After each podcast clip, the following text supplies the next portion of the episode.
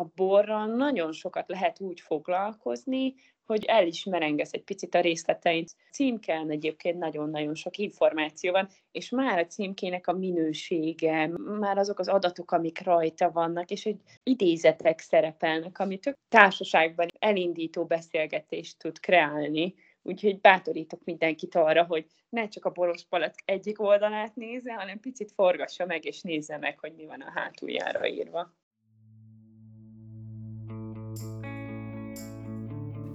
Sziasztok, Mucsi Anna vagyok, ez pedig a Kedves Testem Podcast 2022-es első rendhagyó epizódja. Ma a vendégem borturista Kis Gabriella Éva, akivel ma borkóstolásról és a magyar borokról fogunk beszélgetni.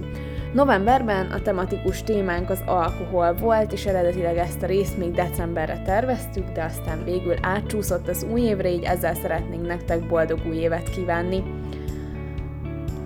Gabi eredetileg turizmus vendéglátás szakon végzett, majd nagyvállalatoknál eltöltött évek után tért vissza a szakmájába, és öt éve borkóstolókat vezet az ország minden pontján.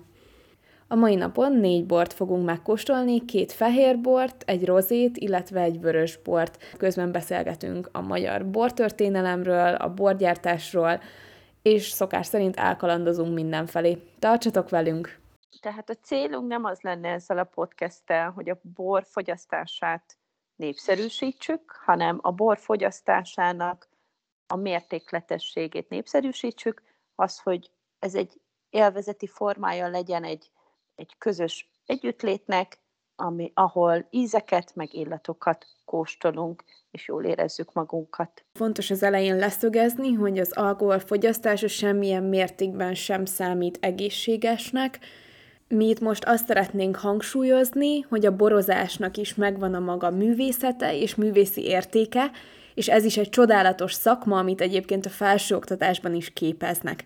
Tehát senkit sem biztatunk alkoholfogyasztásra, hiszen a profi kóstolásnál is, ha jól tudom, úgy van, hogy kiköpitek az italt, és nem nyelitek le. Igen, van egy úgynevezett köpőcsésze, aminek szerintem borzasztó neve van, de pont arra van, hogyha az illető vezet utána, vagy esetleg nem egy vagy kettő bort kóstol, hanem naponta százat, mert tényleg ez a szakmája is járja a borászatokat, akkor nem engedheti meg magának azt, hogy elfogyasztja azt a kóstolt bort. Most már csatlakozott hozzám a borkóstolóra egy tüdőgyógyász barátnőm is, és a köpőcsésze kapcsán egy kicsit másra asszociáltunk mindketten. Gondolom. Hát köszi, hogy itt vagy ma velünk, és akkor Közben tegnap elolvastam a reklámtörvényt, hogy ez nem számít termékmegjelenítésnek, de illik bemondani, hogy termékmegjelenítés következik. Oké, okay, akkor mondjuk be.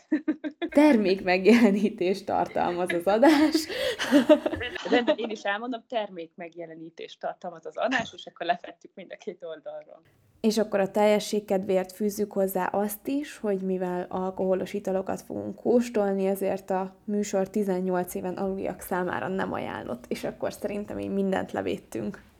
Ugye én azért vagyok itt ma veletek, hogy egy picit megmutassam azt, hogy hogyan lehet egy bármilyen hétköznapi borvásárlást egyszerűvé tenni. Nekem az a hitvallásom, hogy megvannak az egész borkultúrának nagyon-nagyon-nagyon magas szakértői, akik megmondják a dűlőt, megmondják az évet, az országot, még a csapadék mennyiséget is, de hogy mi most azt a részt fogjuk egy picit körüljárni, amikor te vagy bárki más bemegy a boltba, vagy mondjuk szeretnél elvinni egy bort egy ismerősödnek, vagy haverodnak, vagy a kedvenc történet, amikor bemész az étterembe, és kinyitod a boros lapot, és nagyon sokáig nézed, hogy akkor melyik azt, amit felismersz benne, mert azt meg fogod rendelni. Én is küzdöttem vele, sőt, még zavarba is jönni, hogy úristen, mindenki mennyire tudja ezeket a borokat, és te ott ülsz, mint egy sült hal, hogy akkor most ezt mit kell ma csinálnom, mit kell mondanom, jót választok-e hozzá, vagy rosszat, elmondom, nem lehet rosszat választani, maximum neked nem ízlik az a bor,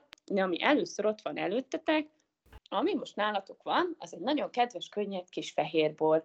Ezt azért választottuk kezdésnek, mert ez tényleg egy olyan, amit úgymond bárki tud értelmezni. Ezt szoktuk egy belépőként használni a legtöbb borkóstolón. Személyesen ismerem egy a borászfilesztől azt a családot, aki készíti, ők a Fritman család.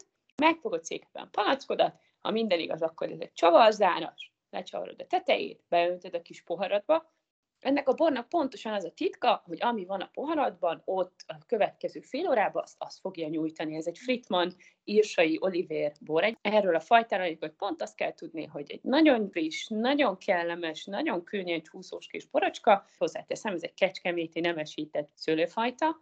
Szóval pohárban van a borod, szépen a kis orrodhoz emeled, de mielőtt belekóstolnál, megnézed, úgy szoktam mondani, hogy van-e a porodba bármi olyan, ami azt mondja, hogy ezt nem kellene meginni. Tehát bármiféle úszó, kúszó, bármi, azt mondják az érzékszerveid elsőre, hogy nincsen, akkor utána megillatolod, utána megint jön egy kérdés, hogy tetszik-e az orrodnak, amit érzel, és én a bortkoskolók alkalmával igyekszem nem megmondani, hogy neked mit kell érezned, hanem inkább arra támaszkodni, hogy mik azok az illatok, amik eszedbe jutnak a borról. Ez egy instant COVID-teszt.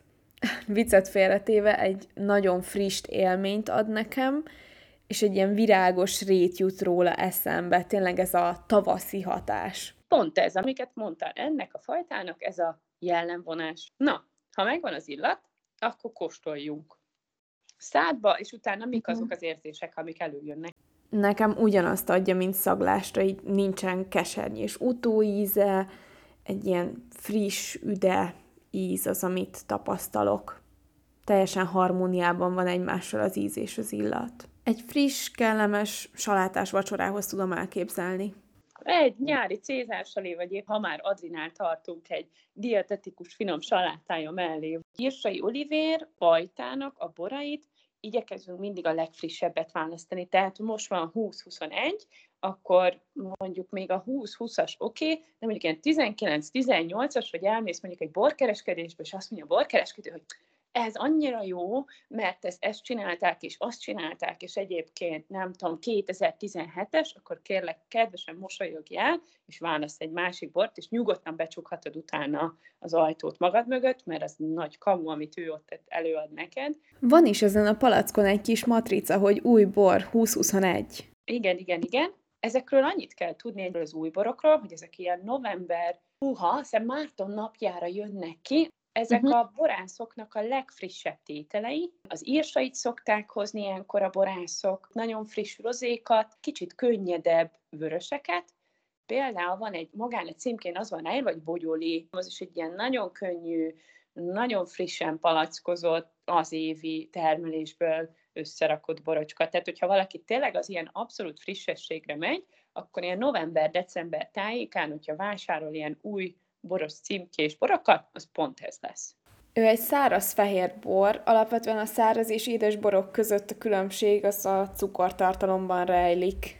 Egy csalóka, mert vannak például olyan száraz borok, ahol sikerült úgy elkészíteni a borásznak, hogy mégis marad benne egy picit cukros utóíz. Ez például ilyen muskatályos szőlőknél lehet felfedezni, vagy kóstoltam egy olasz vízlinget, aminek például olyan volt az utóíze, hogy egy picit ilyen édeskés, nagyon ügyesen tud a borász játszani ezekkel az ízekkel, meg az illatokkal, és minél tapasztaltabb, ügyesebb a borász, annál különlegesebb dolgokat tud kihozni. Tulajdonképpen olyan, mint a cukrászok, tehát hogy ők is tudnak gyönyörű szépségeket kreálni szemnek, szájnak, ingerének megfelelően, a borászok is egyébként erre törekednek a maguk nevében.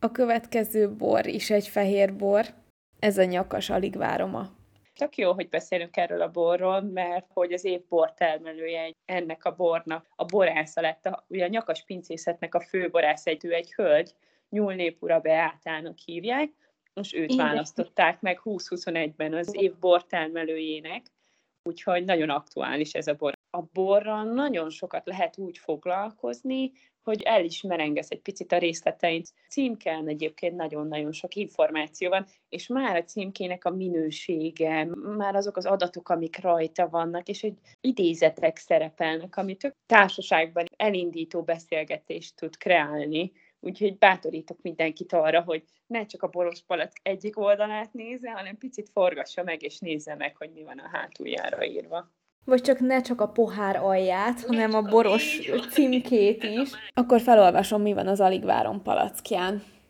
Tök község határában 100-200 éves pincék, présházak találhatóak az Aligváron pincesoron. Ez a terület távolabb esik a falu központtól, így a gazdák már szó szerint alig várták, hogy kiérjenek ide. A szőlőhegy részéről kapta a nevét a nyúlné dr. Pűra Beáta által összeállított mesteri házasítás. Na, és akkor itt, itt pont a házasítást akartam még, hogy hozzuk szóba, hogy mi is az a házasítás. A házasítás, itt egy nagyon kedves szó, én nagyon szeretem azt mondani, hogy házasítás, de hogyha az idegen szót keresem rá, akkor az pedig küvének nevezik.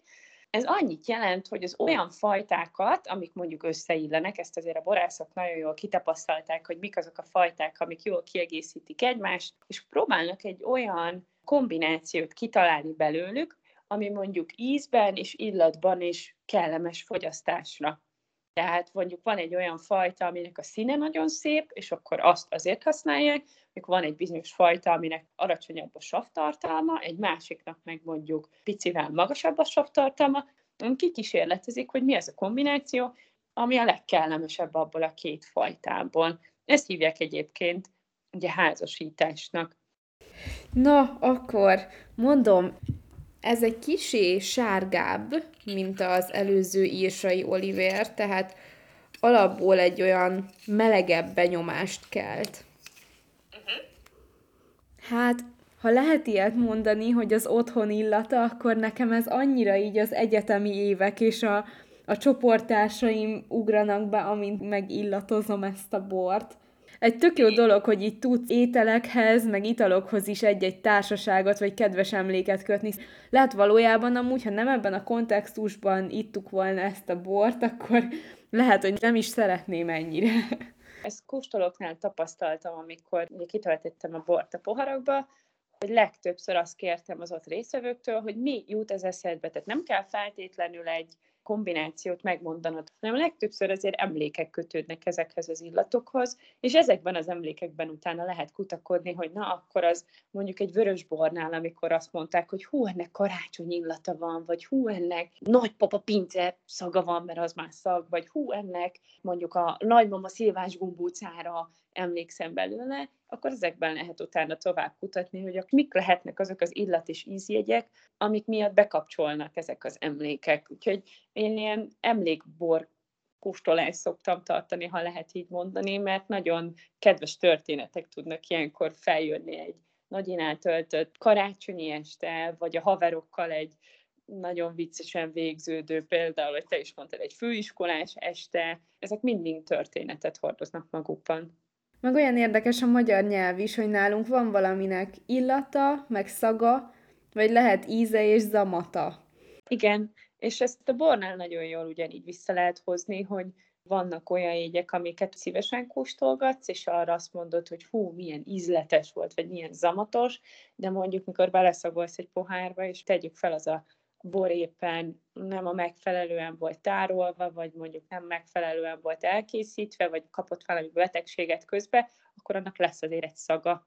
És ezt nyugodtan be lehet vallani, hogyha valaki olyat kóstol, vagy olyat illatol, ami az orrának nem tetszik. Úgyhogy erre is bátorítok mindenkit, hogyha, hogyha kóstoltok bort, és azt mondjátok, hogy fú, ez valamiért nem jó, vagy neked valami nagyon rossz érzésed van tőle, mondd azt, hogy ezt te nem szeretnéd. Tehát nyugodtan lehet mondani nemet. Nem lehet százszázalékos egy borkészítés, nem lehet százszázalékos egy tárolás, megesik akár a boránc tudta nélkül, vagy mondjuk a felszolgáló tudta nélkül, hogy kivisz olyat, amit, amit nem kellett volna. Igen, meg hát emberek vagyunk, mindenki hibázhat, szóval ez is teljesen rendben van. Na, akkor a kedvenc borommal kocincsunk. Ó, igen. Ez az otthon íze. igen, igen, igen. És ha, ha megnézed, az is egy írsai olivér, és uh-huh. teljesen érdekes, mert két különböző területről van egy ez a két bor, amit először kóstoltál. Nem tudom, hogy mennyire emlékszel, amit elolvastál az első írsainak a címkéjéről, hogy ez honnan származik. Soltvatkertről, ez a másik pedig ő Etyeki. Tehát egy teljesen más tájegysége Magyarországnak. Már két ugyanolyan típusú szőlőből készült termék van ugye az asztalodon, de mégis más, már akár színben is más tudod hozni, ahogy az előbb megnézted, de akár illatba és ízre is. Ugye ez arra vezethető vissza, hisz különböző területekről származik ez a két szőlőfajta, Ugye az egyik egy olyan területről, ahol nagyon sok a napsütés, egy olyan talajon van, ami főleg egy homokos talaj, és hogyha egyekre gondolunk, ugye az ott fönt van Pest fölött, az azért az már egy hegyesebb rész, ahol esetleg kevesebb napocska is van, tehát így tud ugyanaz a fajta két különböző bort hozni a fogyasztónak az asztalára. És itt még mindig hozzájön majd a borásznak a szakértelme, mindig hozzájön majd utána a tárolásnak a szakértelme, de tulajdonképpen ez az egész borkészítés egy bizonyos szintig lutri, mind a borásznak is, mint a vásárlónak is, hogy mi lesz a palackodban. És lehet, hogy így nagyon, hogy is mondjam, érzelmesen hangzik, de én nagyon izgatottan várom minden egyes alkalommal, amikor felbontok egy palackot, hogy ú, ebben most mi van? Ebben most az van, amire én gondolok? Vagy valami más? Vagy valami teljesen-teljesen más, és akkor egy hatalmas nagy csalódás, vagy egy hatalmas nagy öröm, hogy akkor ez az az a terület, amit szeretek, de lehet, hogy a borász most picit trükközott, hogy ezt csinálta így, és amúgy is esetleg változtatott valamit a folyamatban, tehát mindig egy-egy új élmény, minden egyes palackkal.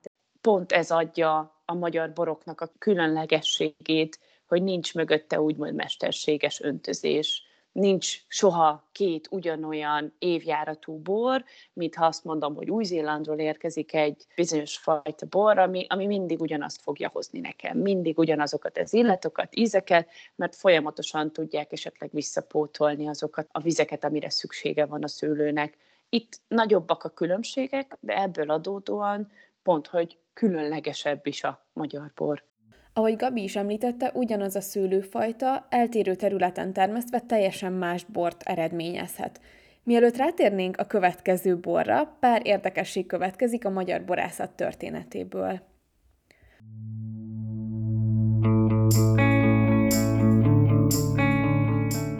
A magyar borokat nem csak a sajátos klíma és a változatos talajviszonyok teszik igazán különlegessé, hanem a magyar borászatra gyakorolt meg annyi kulturális hatás is. Hazánkban az első szőlőre, borra utaló régészeti leletek Krisztus előtt első századból valók és a kelták nevéhez köthetők. A történelem során a magyar borászatot befolyásolta a honfoglalás során magunkkal hozott szokások, és a Pannóniában maradt és átvett római eredetű hagyományok. Később a bencések és a betelepülő telepesek is hatással voltak a magyar borászat fejlődésére. Ezekről órákig lehetne mesélni, viszont most egy igen aktuális momentumot emelnék ki a magyar borászat történetéből. Az 1860-as években tombolt Európában a filoxéra járvány. A filoxéra a szőlők gyökerein élősködő rovar. A járvány olyan mértéket öltött Magyarországon, hogy létrehozták az Országos Filoxéra Bizottságot, melynek a feladata az volt, hogy a lakosságot tájékoztassa a filoxéráról. A lakosság körében rengeteg tévhit keringett a filoxéráról, és kezdett lassan eluralkodni a pánik. Ezért országjáró felvilágosító körutat szerveztek, mely során informálták a népességet a filoxéráról, annak hatásairól és a védekezés módszereiről. Többféle védekezési módszer létezett, az egyik az úgynevezett szénkénegzés volt, amikor szénkének porral szórták be a tőkék gyökereit, hogy elpusztítsák a kórokozót. A másik nagyon elterjedt és végül hatásosnak bizonyuló védekezési módszer volt, amikor külföldről behozott szőlőtőkéket ültettek el, még nem fertőzött területeken, és erre oltották rá a magyar nemes vesszőket.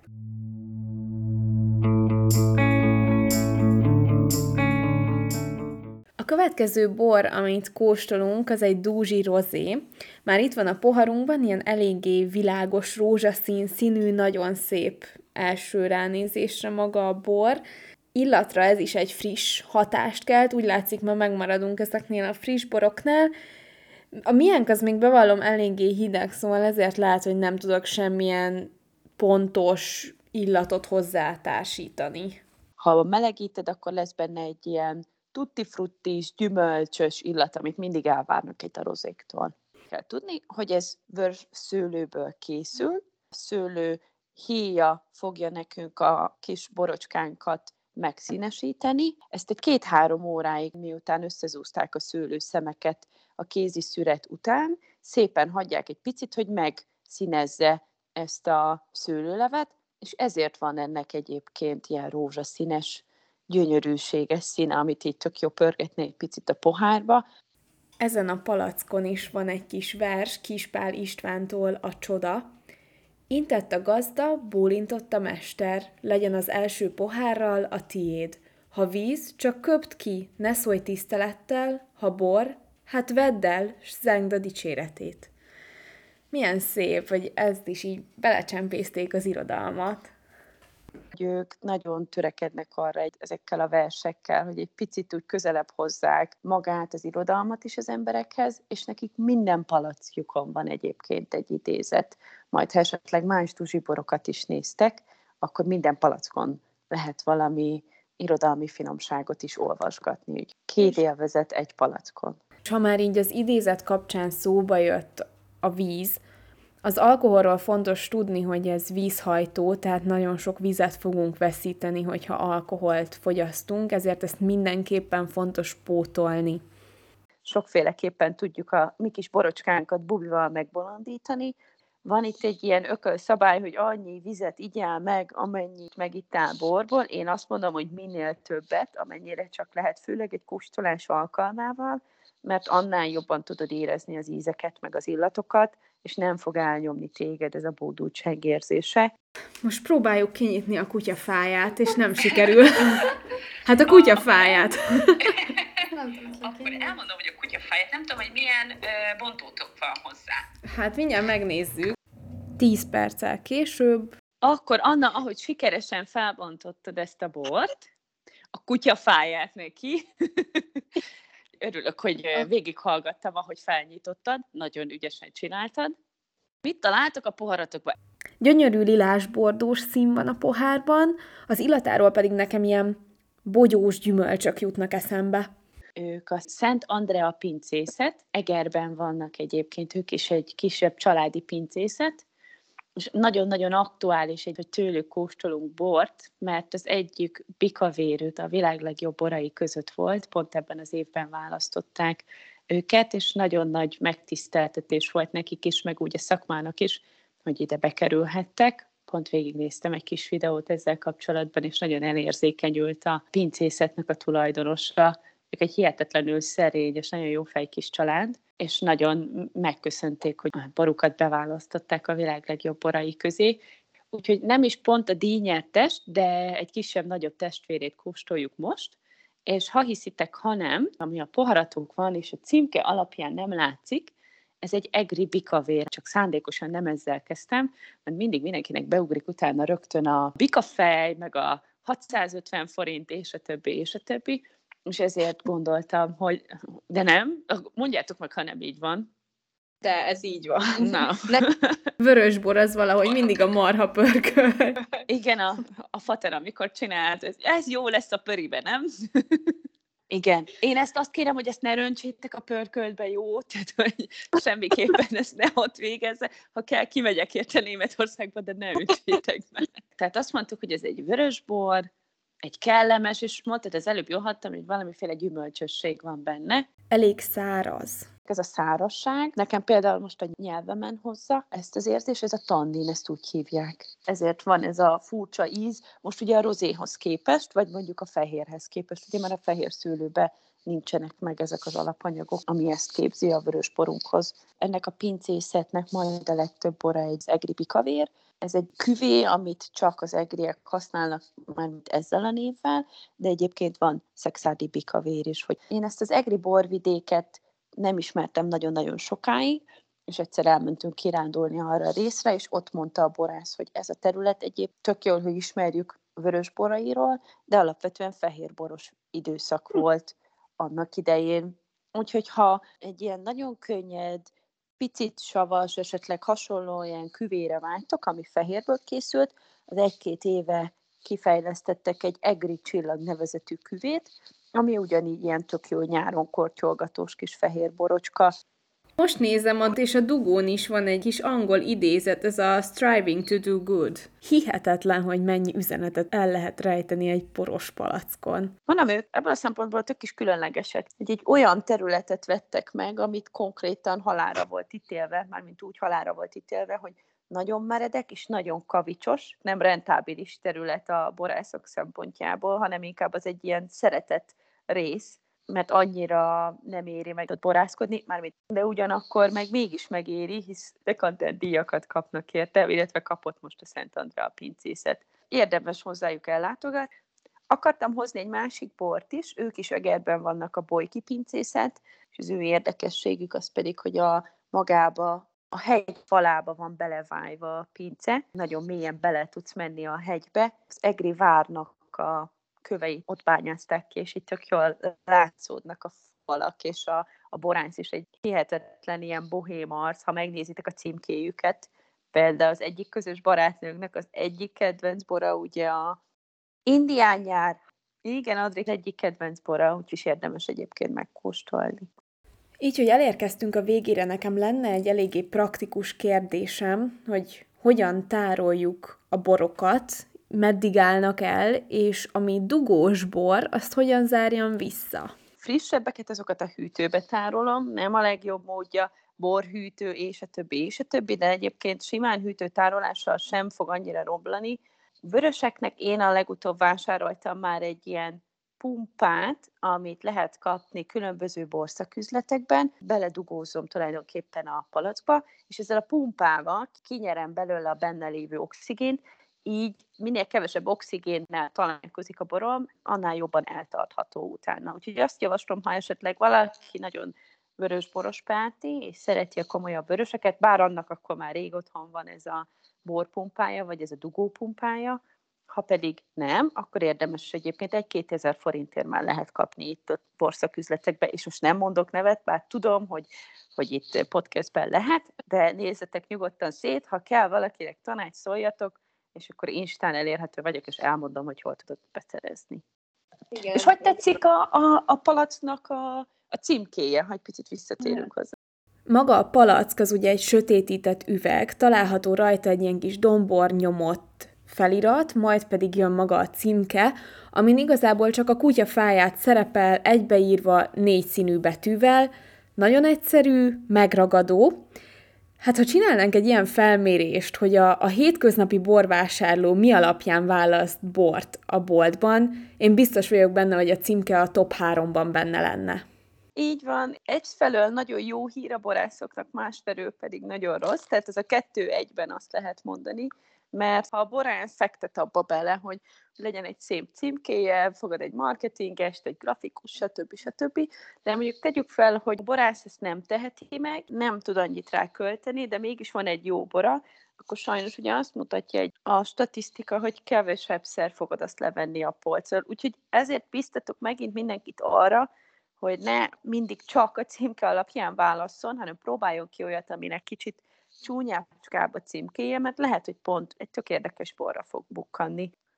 Most ami borokat mi kóstoltunk, annak palackja mind ilyen 1500-2500 forint között volt. Ez egy reális ár egy jó borért? Tehát mi az a, az árintervallum, amire azt mondjuk, hogy innentől már lehet egy minőségi bort venni? Vagy az ár az mennyire tükrözi a minőséget? Én azt mondom, hogy első körben ugye azt kell átgondolnunk, hogy a bornak van egy elkészítési költsége, van egy alapanyag költsége, van egy palac költsége, van egy dugó költsége, címke költsége, a polcra kerülésének a költsége, egy logisztikai költsége. Ha nagyon leegyszerűsítem, akkor én azt mondom, hogy én, mint nem borszakértő, hanem egy átlagos vásárló, én arra törekszem, hogy ezeket az összegeket így körülbelül így összeadva egy ilyen ezer forint az én fejemben ennek az értéke.